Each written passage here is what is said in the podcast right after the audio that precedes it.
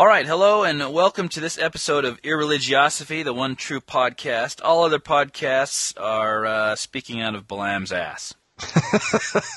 and that poor Balaam, he has a lot of things coming out of his ass at this moment. I'm Chuck, and this uh, other dude here is Leighton. Uh, we're um, actually, out of respect for Mormons, we're not going to do the temple ceremony. Um, or it could be that Charlie mistakenly did not check to find out when the release date was for the Big Love episode. Yeah, just kidding. We couldn't. we didn't have access to the. It's not on iTunes. It's not on DVD. So you know what can you do? Yeah, yeah. Well, um, uh, what we could do is a little research before you suggest something like this. I mean, this is as bad as you getting the country wrong. You um, forget how lazy I am. Leighton. That's true. Uh, but then again, we both suffer from that same laziness. So. Uh, before we get to the story of Job, uh, we're going to uh, go over uh, an interesting email that we received. This is from uh, a guy named John. It says, "I pray you don't mix like that again. Just listen to yesterday's ANN where one of you was in one ear, the other was in the other. Stop that! It might sound okay on speakers, but with earbuds on an iPod, it is horrible." When mixed mono or the usual way, the sound is rich and seems to be inside my head, where it is easy to understand and think about. When split between ears, the sound is like a fly outside one ear, hard to understand and hard to listen to. It is not the way sound occurs in nature, even if one of you was on one side and the other on the other. Well, I'm sorry uh, to disappoint you, but this is the way we've decided to do it from now on. So you're just going to have to accept that we are a fly buzzing in either one of your ear. I kind of like that description. Yeah, um, thanks for your feedback. I think that uh, we will be doing this um, from now on. Uh, and, in addition to that, we'll probably halfway through the podcast switch ears so that uh, one ear that has Leighton in it that's grating the whole time um, uh, will be, you know, we'll switch over and, and hurt the other ear. Now, unfortunately, we have to blame the Salt City skeptics for us doing this because since they told how grating I was, now we have to do that so people don't get tired of, uh, of the podcast. Yeah, those of you who have listened to the podcast from uh, early on know that um, certainly uh, I I'm, I do the audio, and I'm certainly not an audio engineer. I've been experimenting back and forth with all this different stuff. I think we're we're we're getting close to um, it actually being okay. Um, what happened on that last episode is that I uh, typically uh, I'll keep it split between two tracks, and one of the tracks uh, uh I can edit Leighton stupid stuff out. You can't do that when it's all squished down to mono. And then the very last, as I, I squish it down to mono and then bring it back to stereo, I just forgot to do that this time. Yeah, see, unfortunately, Charlie likes to take out some of my misogynistic, homophobic, and hate filled comments, but every once in a while I squeeze one past that he misses, so. I would like to point out, he says it's not the way sound occurs in nature. I can't think of anything more unnatural than taking a small, um, computerized iPod, right, that you've downloaded digital information from the internet, and you're listening to it. hey, I've seen many iPods running free in nature. That's in true. fact, I've seen entire wildlands dedicated to iPods. Yeah, I, I keep an iPod tree in my backyard. All right, you want to go over the uh, reviews? We we got a bunch of them. Yeah, yeah, and in fact, uh, you guys are starting to get to the point where we have to pick and choose uh, for reviews. But uh, diving right in, uh, the last one that we didn't cover is actually entitled "Mahana You Ugly." Now, a little backstory on this is there's a famous movie in the Mormon culture about this woman in Hawaii who is so ugly that her father couldn't even sell her for one cow. And so everybody constantly walked around screaming, Mahana, you ugly! And uh, finally, a man, that was, Johnny Lingo. That was actually her father that said that. like I said, I uh, I watched it as a kid, laughed at it, and uh, unfortunately, I think this was the wrong uh, idea for Mormon children because from then on, if someone had a special spirit, we would just run around calling them Mahana, you ugly. Oh, that's horrible. uh, Johnny Lingo was actually a very shrewd businessman in Hawaii, and he um, picked out this girl who he'd liked, you know, since since they were very young.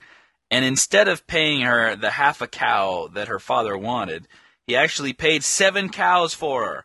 And because he paid seven cows, uh, she um, turned into she had all this self worth suddenly, and turned into the most beautiful girl in the village. Um, so that was, you know, that was Johnny Lingo was seen as being very wise. That also teaches you, uh, women out there, that your self worth is completely dependent not only on men, how men view you, but how many uh, cows they are willing to pay for you. Yes, yes, very true. And uh, I'm sorry, but I have yet to pay more than half a cow for a woman. Yeah, well, that's the recession driving the prostitution prices down. well, moving on.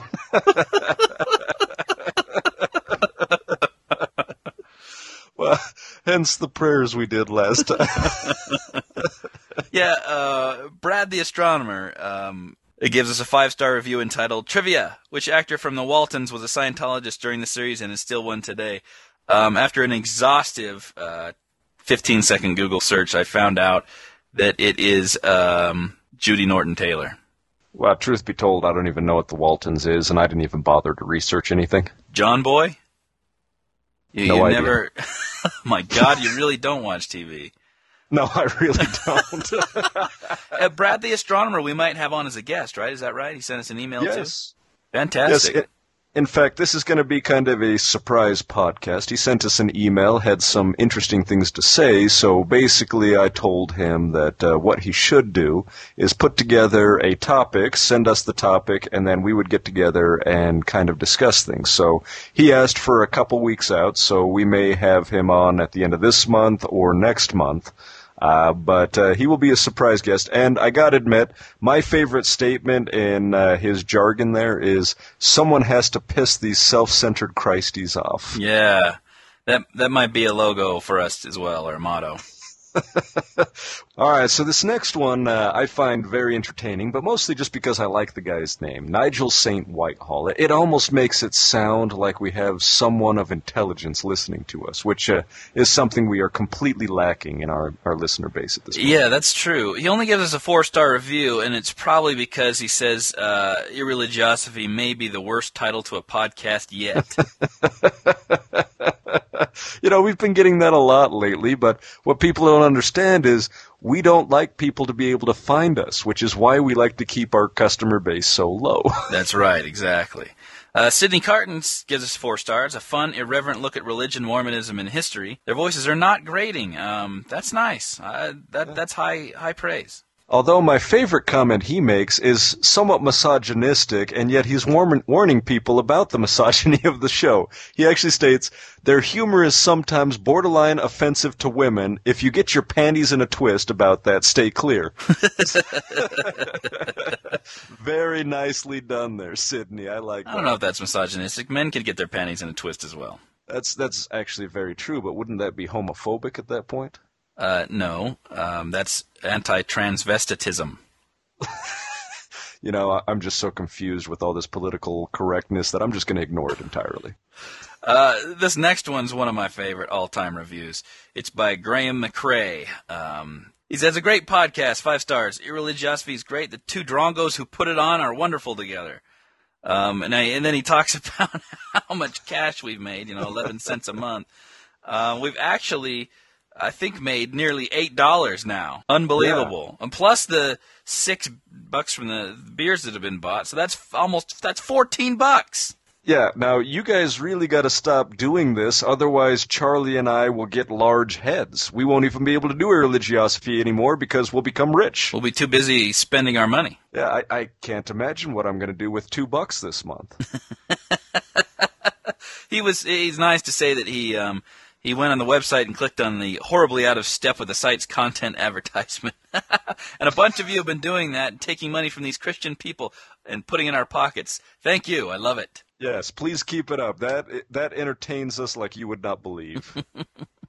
All right, uh, next one actually comes from Skep Dick. That's a great name. I wish I would have thought of it. yeah, maybe that should have been our podcast name. Skeptics.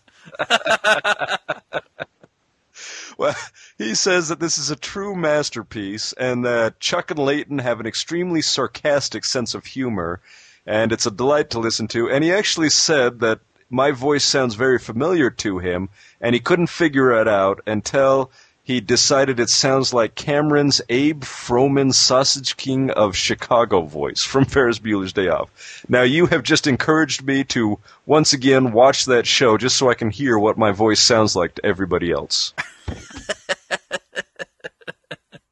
uh, J Dub gives us uh, super duper five stars. Wonderfully, informatively, hilariously retarded.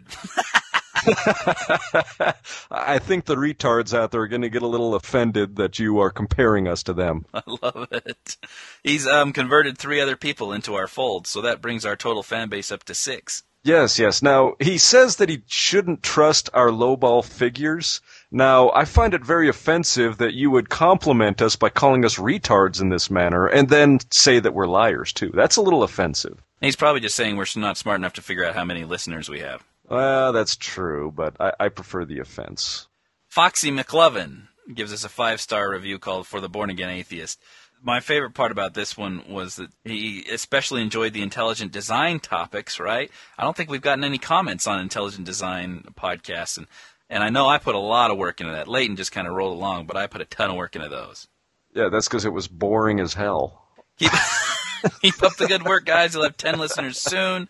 Does this make me a number eight or nine? I think he's number seven, actually. Yes, yes. After all, uh, we did have J Dub, who added three people to our list. Right. So, All right, now we'll pause briefly for uh, this commercial interruption. Again, we found another sponsor for our site. yes, surprisingly enough, it's not us promoting our own site. Someone actually paid for this advertisement. Uh, I am flabbergasted at that. Uh, let's see what we got. There's a storm gathering. See? The clouds are as dark as the people we wish to avoid. I am afraid of black people. Some who advocate for black people's rights have taken the issue far beyond black people. We're talking Mexicans too. My freedom to oppress will be taken away. I'm a California doctor who must choose between my job and my sign that says, No blacks or dogs allowed. Dogs permitted if on leash. I am part of an Alabama church group punished by the government for continuing to teach Leviticus 25, 44 through 46. I am a Utah parent who would prefer my children not be taught about black people at all, since they've never actually seen one in person. But some who advocate for racial harmony have not been content with the current amount of oppression. Those advocates want to change the way I live. They want me to use fewer racial slurs. I will have no choice. I will have to pay those illegal immigrants living wages. The storm is coming. Watch out! But we have hope. A monochrome coalition of all shades of white Protestants are coming together in a circle of love to protect white supremacy. And guns.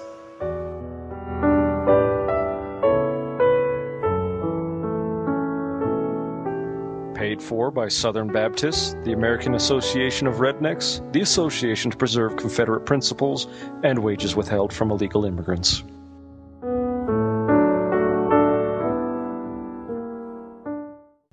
You know, I have to agree with this new advertiser with us. This is a serious issue.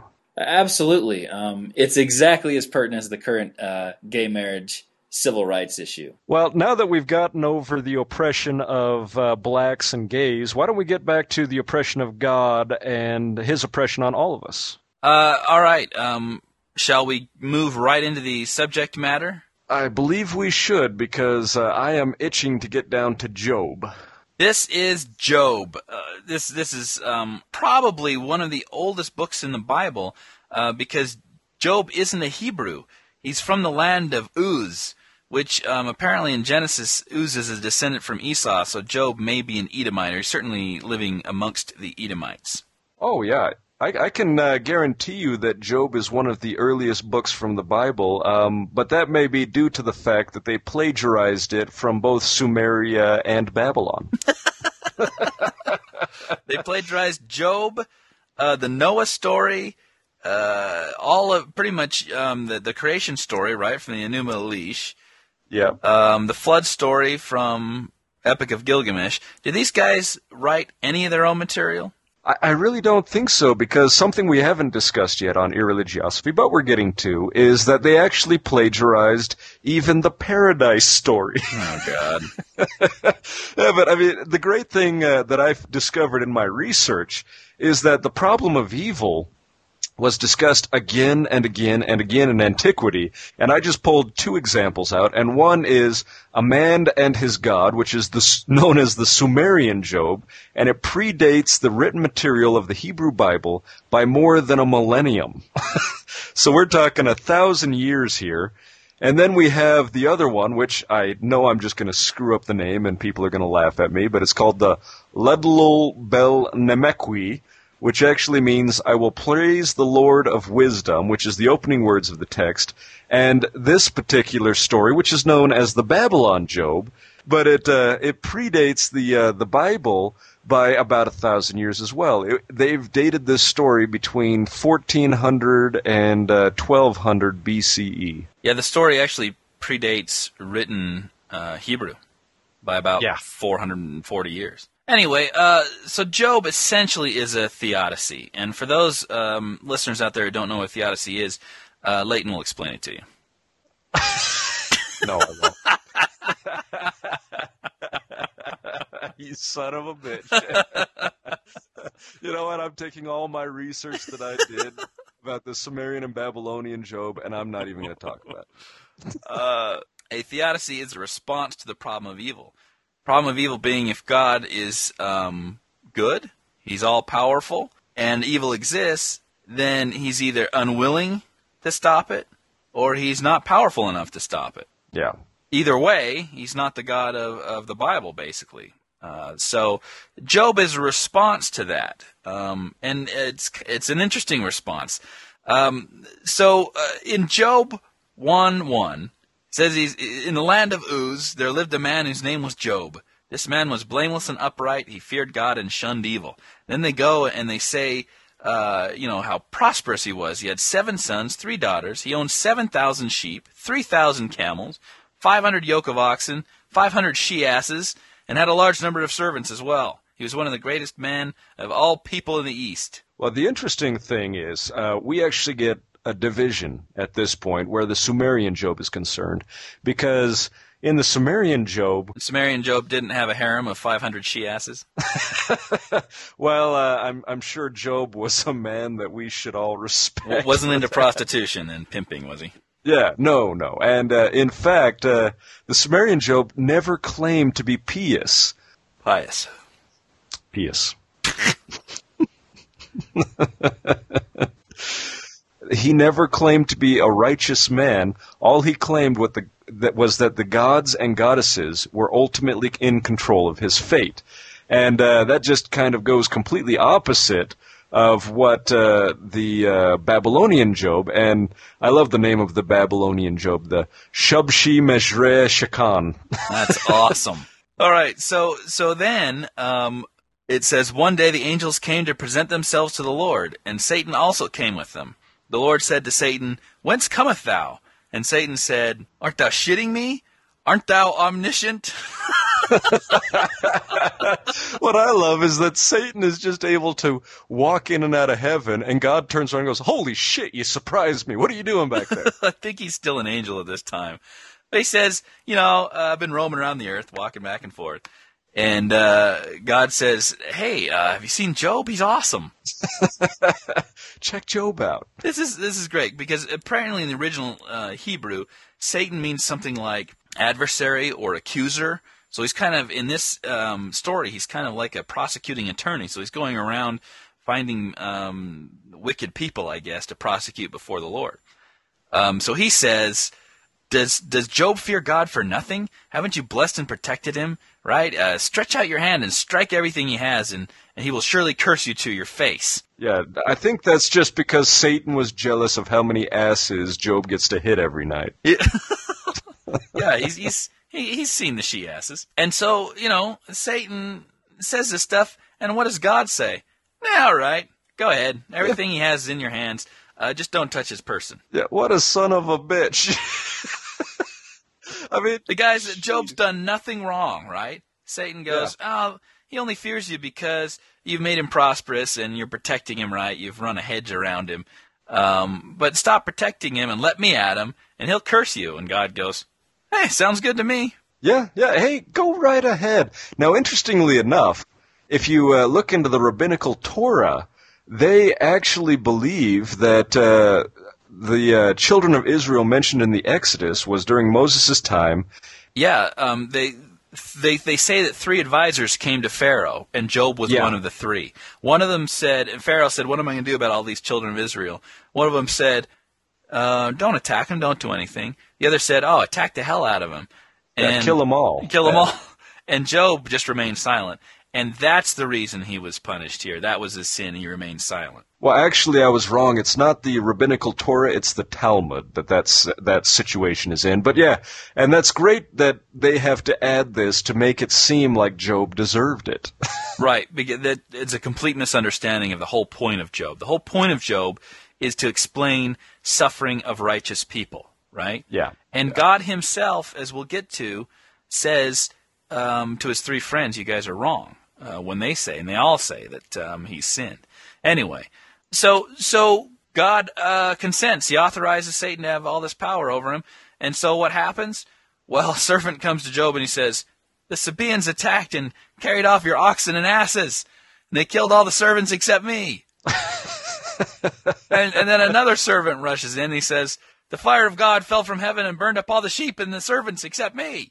And then another one runs in. The Chaldeans took all your camels and killed all your servants except me. And then uh, another one runs in. A great wind arose and destroyed your house, killing all your sons and daughters and all the servants inside except me. so now apparently he's only got like four servants left. Yeah, yeah. You know what this reminds me of? Uh, anybody who's seen the life of Brian at the very end when he's up on the cross and everybody starts singing, "Always look on the bright side of life." Ah, I love it. Uh, so what does Job do? well, he shaves his head, Yeah. tears his clothes, and Yeah. states, "Naked I came out of my mother's womb, and naked I shall return." So apparently he goes up to this like dung heap or ash heap and sits there naked. He just says, you know, Lord giveth, Lord taketh away. May the name of the Lord be praised. Wow, this man truly is blameless. Isn't that awesome? But uh, you know, I think at that point we all know in the story that uh, that Satan finally relents and says, "You know what? You're right, God. Uh, Job uh, still praises you, so obviously he is one of your greatest." Well, he he might have done that, except that the Lord rubs it in Satan's nose.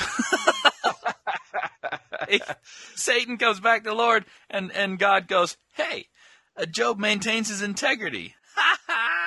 Even though you incited me against him to ruin him without any reason. Here we have Eat God sucker. Here we have God Himself admitting that He's kicking Job's ass for no reason whatsoever.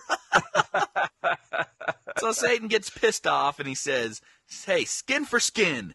A man will give all he has for his own life, but stretch out your hand and strike his flesh and bones, and surely he'll curse, curse you to your face. What does God say here? Sure, Sure let's thing. do it. Sure thing. Just don't kill him. Yeah, yeah. You know, do everything possible to him. Just don't kill him. Yeah, now, now take a minute and think of what God's doing here. Uh, he's he's telling Satan to torture Job, and don't kill him. So he's he's prolonging the torture by withholding the release of death. I think Yeah. God's a sadist here. Yeah, yeah. God's just sitting there. This is my favorite subject here. Ooh, let's see what else can happen. I mean, god damn, if I was ever in that situation and God loved me that much, I would pray for death. Kill me. God says no. So No. uh, Satan um, makes a sores appear all over Job, from the uh, crown of his head to the soles of his feet. And Job uh, just sits down and scrapes himself with a pottery shard. Absolutely miserable. Yeah, I, I love that. If I had sores appear all over my body, I know the first thing I would do is sit down in a bunch of ashes and start scraping myself with a pottery shard. That that just makes perfect sense. I, I think he's itchy. Uh, maybe this was something they did in old old times. You know, they grab a pottery shard and just scratch themselves with it. Uh, so Job's wife makes an appearance here, the only appearance of her in the entire text, right? She Yep. shows up and says, curse God and die. Interestingly enough, the original Hebrew says bless God and die, but that's a euphemism. Everyone knows that that uh, she's saying curse him. So what does Job say? He says, "Shall we accept good from God and not trouble?" Oh, good God. I, I love that. I mean, this is a great, great point of where the story is saying, you know, God is going to give us as much evil as he gives us good, but that's God's nature. Right, right. Um, so uh, Job's three friends show up: Eliphaz the Temanite, Bildad the Shuhite, and Zophar the Naamathite. Now, we all know that they're just making up place names at this point. they they all kind of they heard of his trouble. They agreed to go, and they came and sat with him. And apparently, no one talked for a week. They just sat there for seven days and nights because Job's suffering was so great. Yeah, Job is sitting there scratching himself with his pottery shard, and they're all just sitting around looking up into the sky for seven days. Now, I can conti- or I can guarantee you that is complete bullshit. yeah, you just show up, sit down for a week. They're over there playing their uh, Nintendo DSs, PSPs, iPod Touches. I mean, they're not even making bets on uh, on when Job's going to curse God and die. They're not asking for food. They're just sitting there silently. Yeah, bullshit. Yeah, they don't say, "God, I'm I'm really sorry, Job. sorry you're suffering so much." All right. Yeah. Well, they they each give a speech. Um, Well, wait, wait, wait. Before they give the speech, it was Job who finally broke the contest. I think this was just basically like a staring contest. It was a silence contest. And finally, Job gives in and says, I curse the day I was born. Right. Yeah, he curses the day, and he says, you know, why why did God uh, even let me be born if I'm just going to suffer this much, right? Why did the Yeah. the um, why did I come out of the womb? Why did the the knees receive me? why did he give me breast to suck on? I think he's fast forwarding to his harem there. Yes, yes, his uh, she asses. So now Eliphaz gives a speech, and he basically says uh, what they all say is that you must have done something to deserve this, right? This was a thought in ancient times. If someone has like leprosy or or is ill, then God must be punishing them for sin, and this is their theodicy. This is their response. Job responds, and he says, "What have I done? Name a sin that I've done." You bastard! Yeah, In fact, Job was the type of guy who would go out and constantly offer up burnt offerings to God because he was afraid that his children would offend God. right? So I mean, exactly. he he was so careful. He was even watching out for what his children might do that would look bad on him. So Bildad gives a shot. He says God is good and just, um, and maybe Job has forgot about God, you know, because he's so successful. He says people who forget about God are like plants that have no water, or weeds that grow in too much water. They die, you know, or the people dig up the weeds. So Job says, uh, "Thanks, Bildad, you dipshit." Didn't we just cover this last time that I did not forget God, did not sin? right. If God's good and just, then why is he? Uh, why why am I so, suffering so much? I haven't done anything to deserve it. So Zophar stands up and he basically says, "You cannot understand the things that God does. You know, you don't know how powerful He is.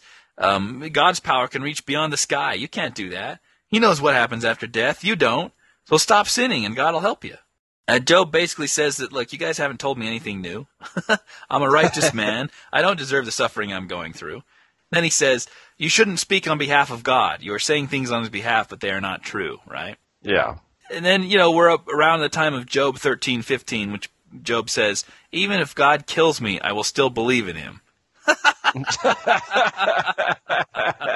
no, you won't. You'll be dead. I, I think this is just God's way of throwing out some good PR, saying, hey, you know, guys, uh, check this out. It, it doesn't matter if I'm smiting you. Check out Job here. This is just God's PR spin. Now he calls God out. In in 13:19 he says, "Even God cannot show me any wrong that I have done. If he could, then I would be quiet and then I would die." and so he asks two things of God. He says, "One, stop making bad things happen to me." and two, show me one wrong thing that I have done. And 1324 he asks a question that I think everyone should ask. Why do you hide yourself from me, God? Yeah. Yeah, now the, the interesting thing to me is not only does he ask that question, which is a question we around here at Irreligiosophy have been asking for some time now, but not only does he ask that question, but God shows up to answer. Now, I know that happens to me all the time, but He doesn't show up yet. Now we have what I think is probably an insertion, a later insertion, um, because uh, Elihu shows up out of nowhere. he just shows up. That's very true. Uh, He had his other friends who showed up, waited around for seven days, and then Elihu just starts talking. Right. He says, I've been quiet because you guys are older, but now I can't keep my peace anymore. Um, he basically says, God is great, God is just, God can't commit evil, um, God reproves men so they avoid the pit, right? Um, saying that um, maybe he uh, he uh, punishes them for their sins so that they build character and they avoid sin in the future. Um, this is the first time hell is mentioned, actually, or the pit, Sheol, uh, is mentioned, and I think this is a later occurrence.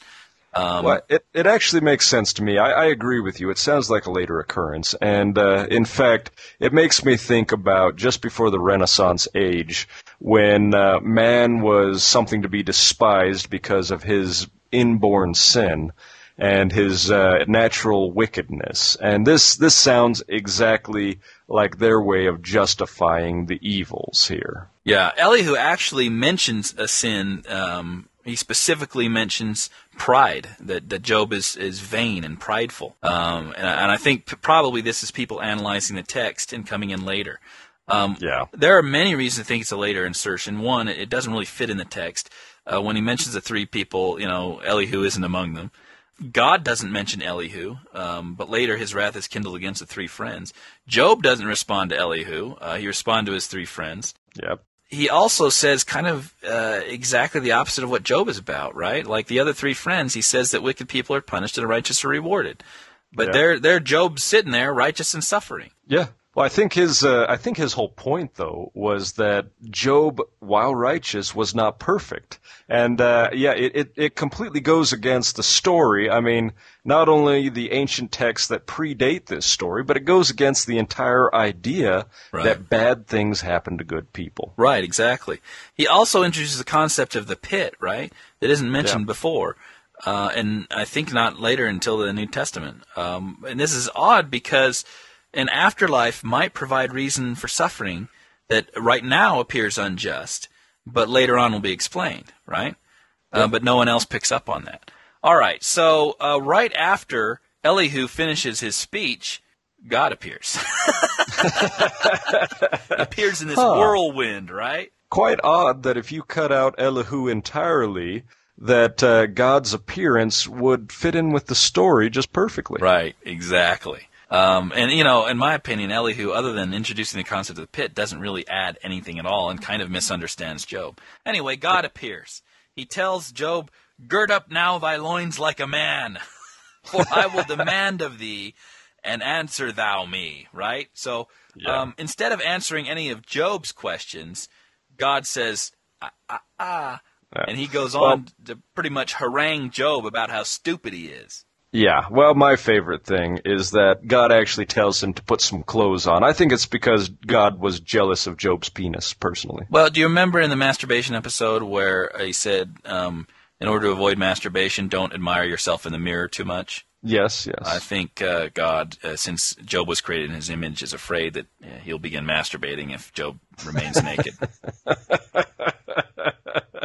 I think you may be onto something there. Uh, so uh, he asks a bunch of questions. He says, Hast thou perceived the breadth of the earth? Declare if thou knowest it all.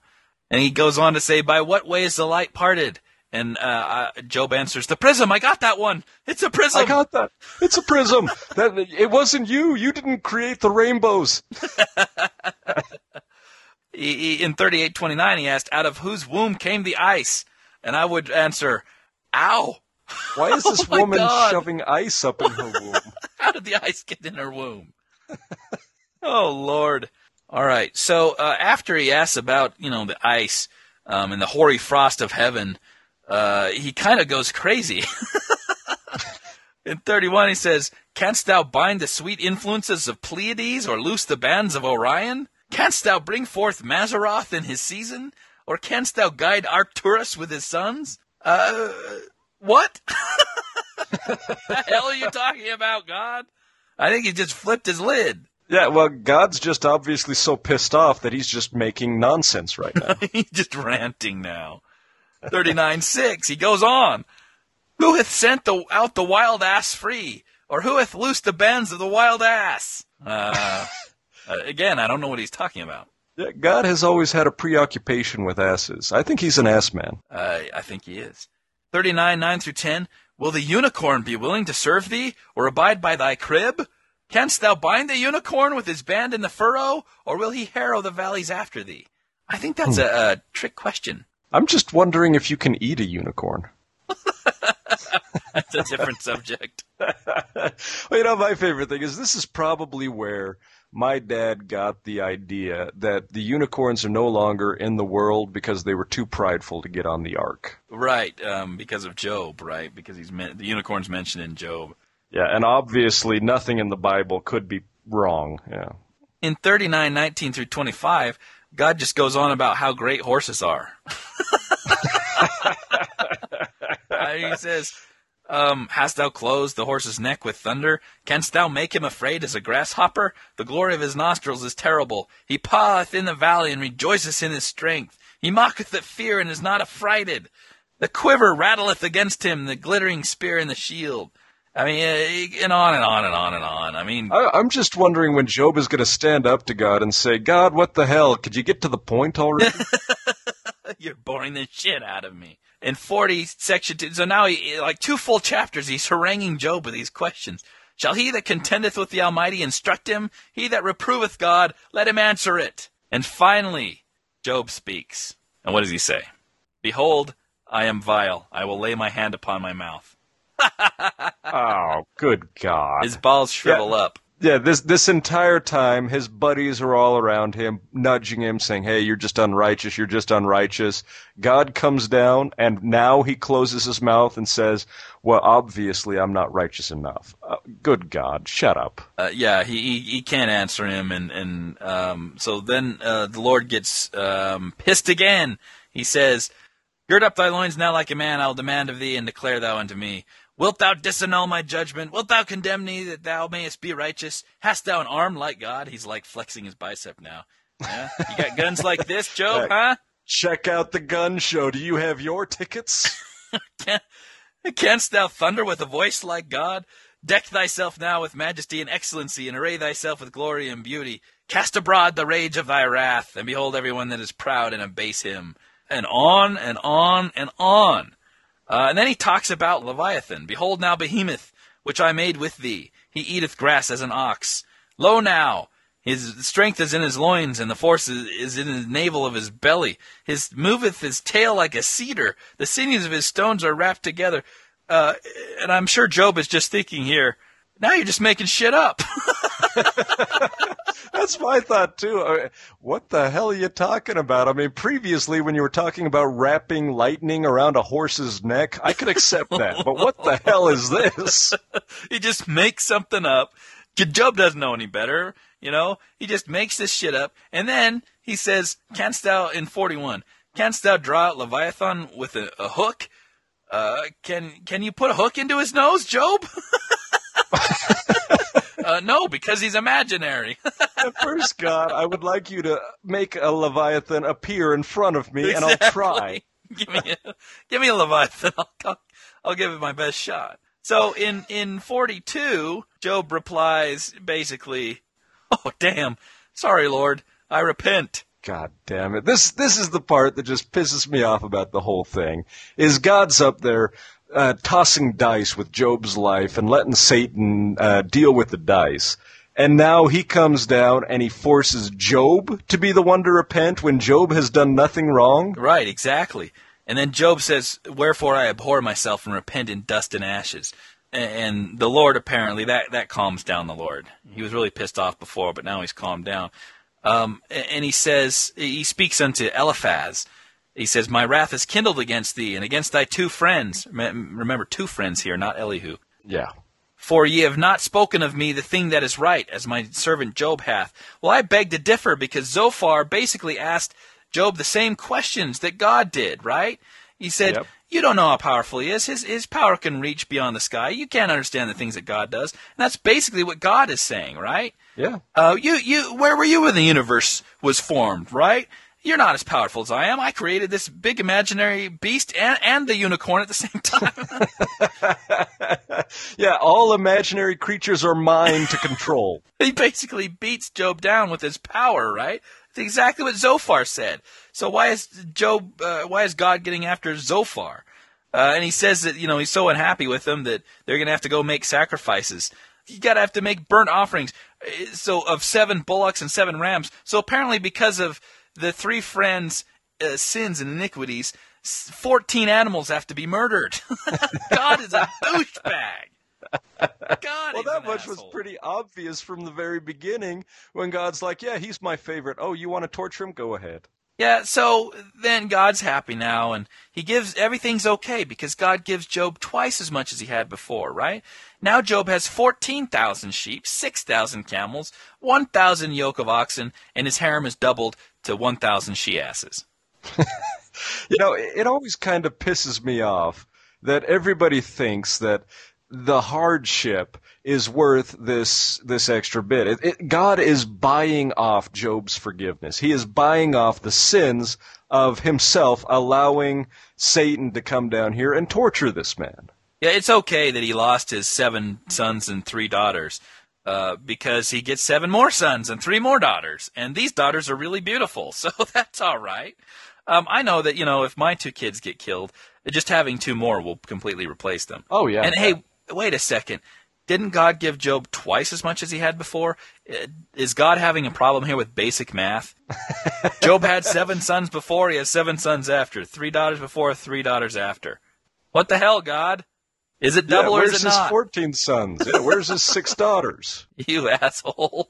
Yeah, couldn't you give him another wife? Because that poor woman has just given birth over and over again. so basically, God's theodicy is I'm awesome. Don't you question me. I created you. Now, think a little bit about what's happening here, too. God created Job, and then he uh, rants and raves about how stupid Job is. My response would be, You created me, you fucker. if you wanted me to be powerful, you should have created me to be powerful, you asshole. Don't create Yeah. me and then uh, harangue me about how lacking in power I am and how little and how small I am. Fuck you. You created me. You might as well go go piss on yourself. Well, that would be pissing in the wind, and we all know God's not dumb enough to piss in the wind. It's so ridiculous.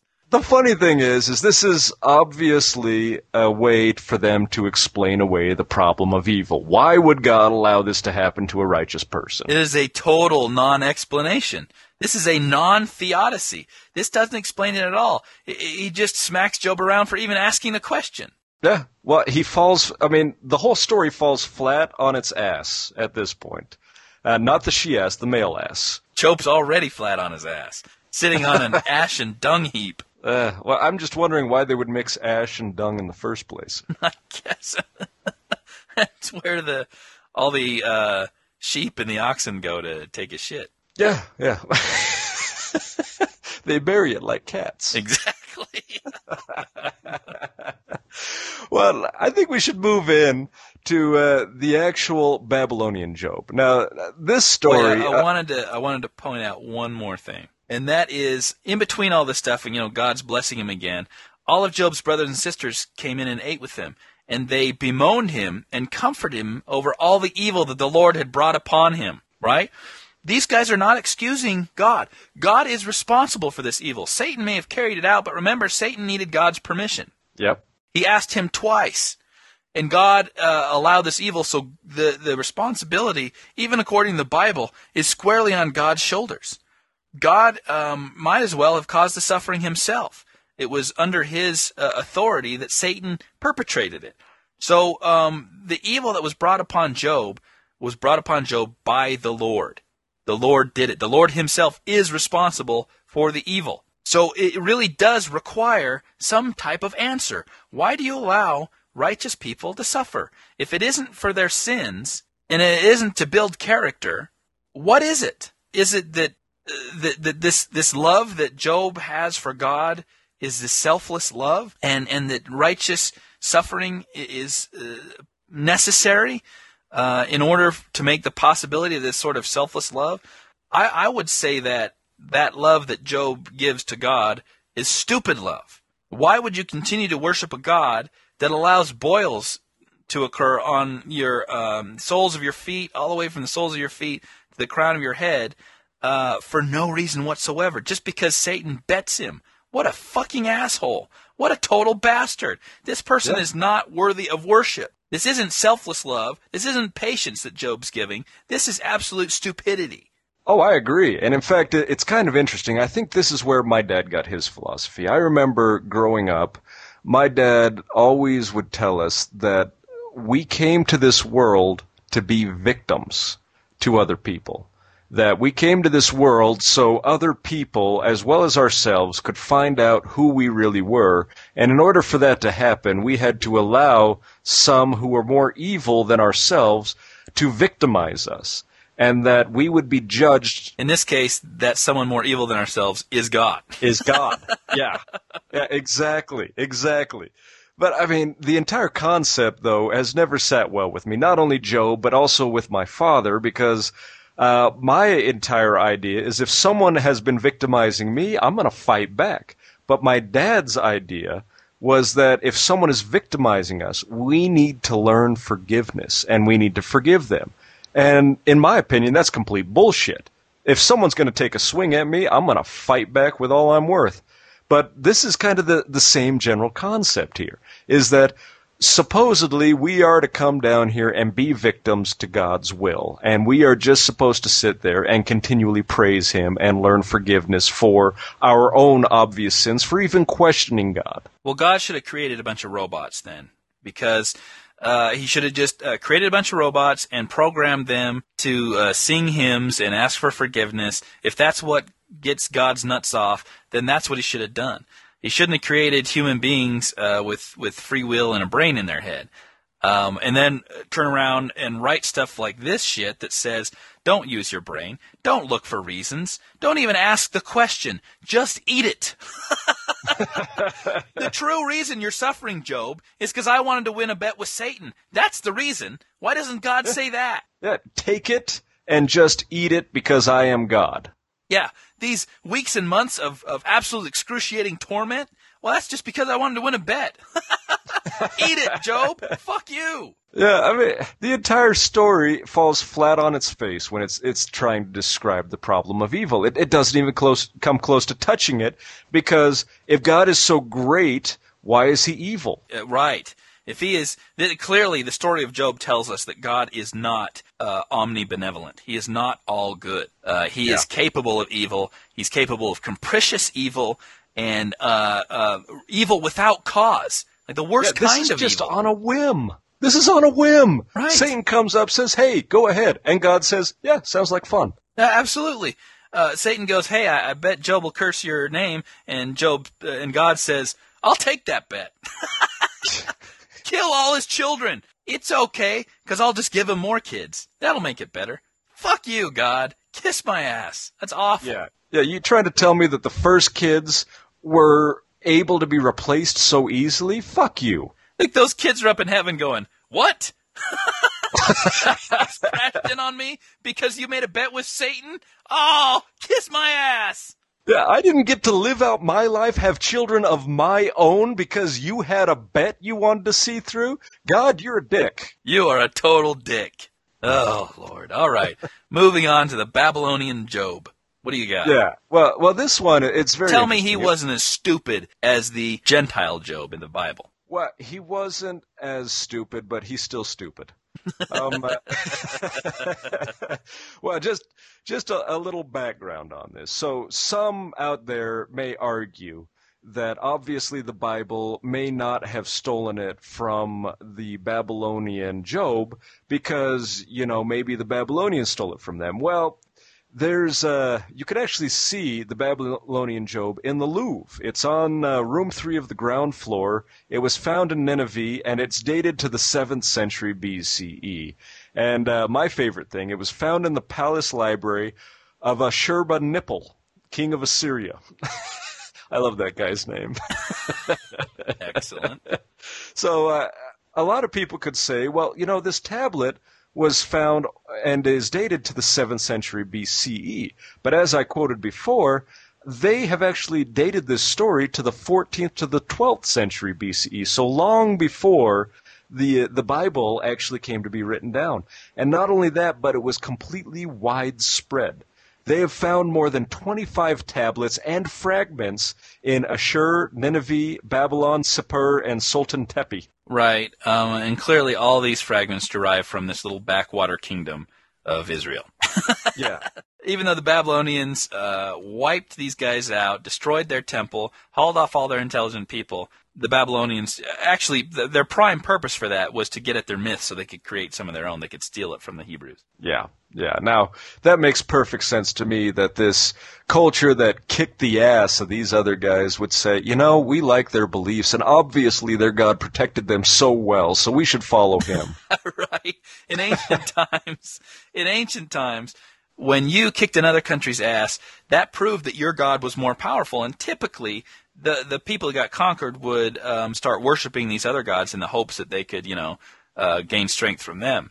But this is a complete reversal, right? They kicked their ass, uh, and they kicked their god's ass because their God allowed them to go into the temple and ransack it and destroy it. So clearly they kicked not only the Hebrews' ass, but their God as well. But then they say, oh, hey, even though we kicked your God's ass, let's uh, incorporate some of this stuff into our theology. Ridiculous. Yeah. Yeah, it's completely ridiculous. And and I know some people out there, at least the hardcore Bible bashers, which I seriously doubt we have many of those listening to our show, but there are hardcore Bible bashers out there that will either state that the Babylonians and the Assyrians and everybody else who wrote these stories back then uh, obviously stole it from this backwater people and uh, that they were in some ways uh, convinced by Satan to shift them a little bit. Because in the Babylonian uh, Job, it's actually Marduk, the Babylonian god Marduk, is the one that is being praised. And in fact, the text begins and ends with praise to Marduk, calling him the Lord of Wisdom. Excellent. Um, does Marduk make a bet with one of the evil demons and um, kick this Babylonian Job's ass? No, no, in fact, there's no bet. It's just Marduk doing it. so Marduk just kicks the guy's ass himself, and and Yeah, the guy yeah, pretty the much. guy praises him before and after. Yeah, I mean, the entire story is this guy's being tormented. He doesn't know why because he's been faithful in all of his duties to the gods. Yep. And he speculates that perhaps uh, what is good to man is evil to the gods and vice versa. And therefore, later on, he's ultimately delivered from his sufferings. But yeah, Marduk didn't make any bet. He's just kicking this guy's ass for fun. Oh, I love the Babylonian gods. He's just bored one day and he decides to go around, find a guy who doesn't deserve it, and just kick his ass. Well, the great thing is this thing parallels Job so fully that this man is blaming Marduk for his suffering, but he's sitting there praising him, and he's going around encouraging others to praise Marduk as well, because eventually, eventually, Marduk will hear their complaints and come to their aid. Well, if Marduk is the one that's doing it in the first place, uh, I think he's already hearing you, and he's up there just making fun of you. That's awesome. That is a great story. And I can see where uh, the Hebrews would see this as um, selfless dedication to a god, and they would want to um, incorporate this into their own uh, theology, right? As an example of even though uh, he is getting his ass kicked, he uh, is unwavering in his faith, and, and Yeah. he should be a role model for their children and, and people of their tribe. I mean, not only unwavering, but he's going around preaching to everybody else to continue with this unwavering worship of a God that will kick your ass at any moment. and, and to me, it just seems like sheer stupidity. If a god is kicking your ass, I would try to worship another god so that that god would kick that god's ass, Yeah, yeah. and then bad stuff would stop happening to me. you don't keep continue to worship the same god. Why would you worship him? He's kicking your ass. Find somebody else. Uh, see, I have no idea. I mean, The Hebrews can't because he's the only god around, right? yeah, he's the only God. Period. But They're forced. this is this is the Babylonians, though. They have gods and goddesses. So Yeah. w- why not just turn to another one? So I, I don't know. I mean, the story just parallels Job completely, where this man is of great importance, prestige, wealth, and he loses his status, becomes a social outcast among his friends. His prayers are yielding no results, and there's actually four tablets for these, this explanation of the story. And in tablet two, it lists his pains as well as his affirmation that he has been pious to his gods and goddesses, yet they are treating him like someone who hasn't been. They're treating him like shit. And that's what tablet two is all about describing. Did you say pious? I did say pious. You mean pious? No, no, I, I completely mean pious when I'm talking about this stuff. You mean pious. I mean pious. I suppose that's fitting. hey, yeah. Well, I, I mean, it's much like people who say Beethoven. I, I always say Beethoven. Excellent, excellent. Now, I would like to point out that I really like the uh, the Babylonian and the Assyrian way of writing things. In fact, uh, it's much more eloquent. Let me read you from the Assyrian Job. There is no health in my bones because of my sin, for my iniquities have gone over my head. They weigh like a burden too heavy for me. So that's the Assyrian. And then you get the Babylonians. Now these guys were eloquent beyond eloquent. From writhing, my joints were separated. My limbs were splayed and thrust apart. I spent the night in my dung like an ox. I wallowed in my excrement like a sheep. That is far more interesting than your Bible. and uh, Job does the same thing, doesn't he? Wallows in uh, a big dung heap. Yeah, he does, but it's just not as eloquent. He doesn't shit on himself and then wallow in it all night like a sheep. And roll around in his own shit.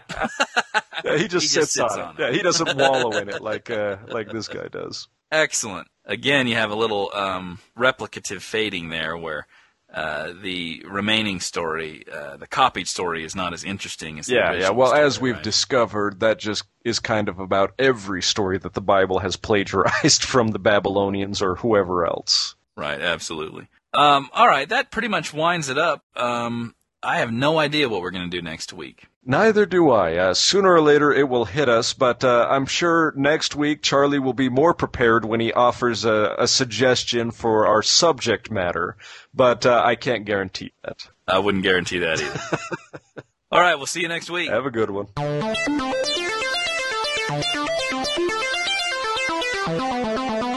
Thank you.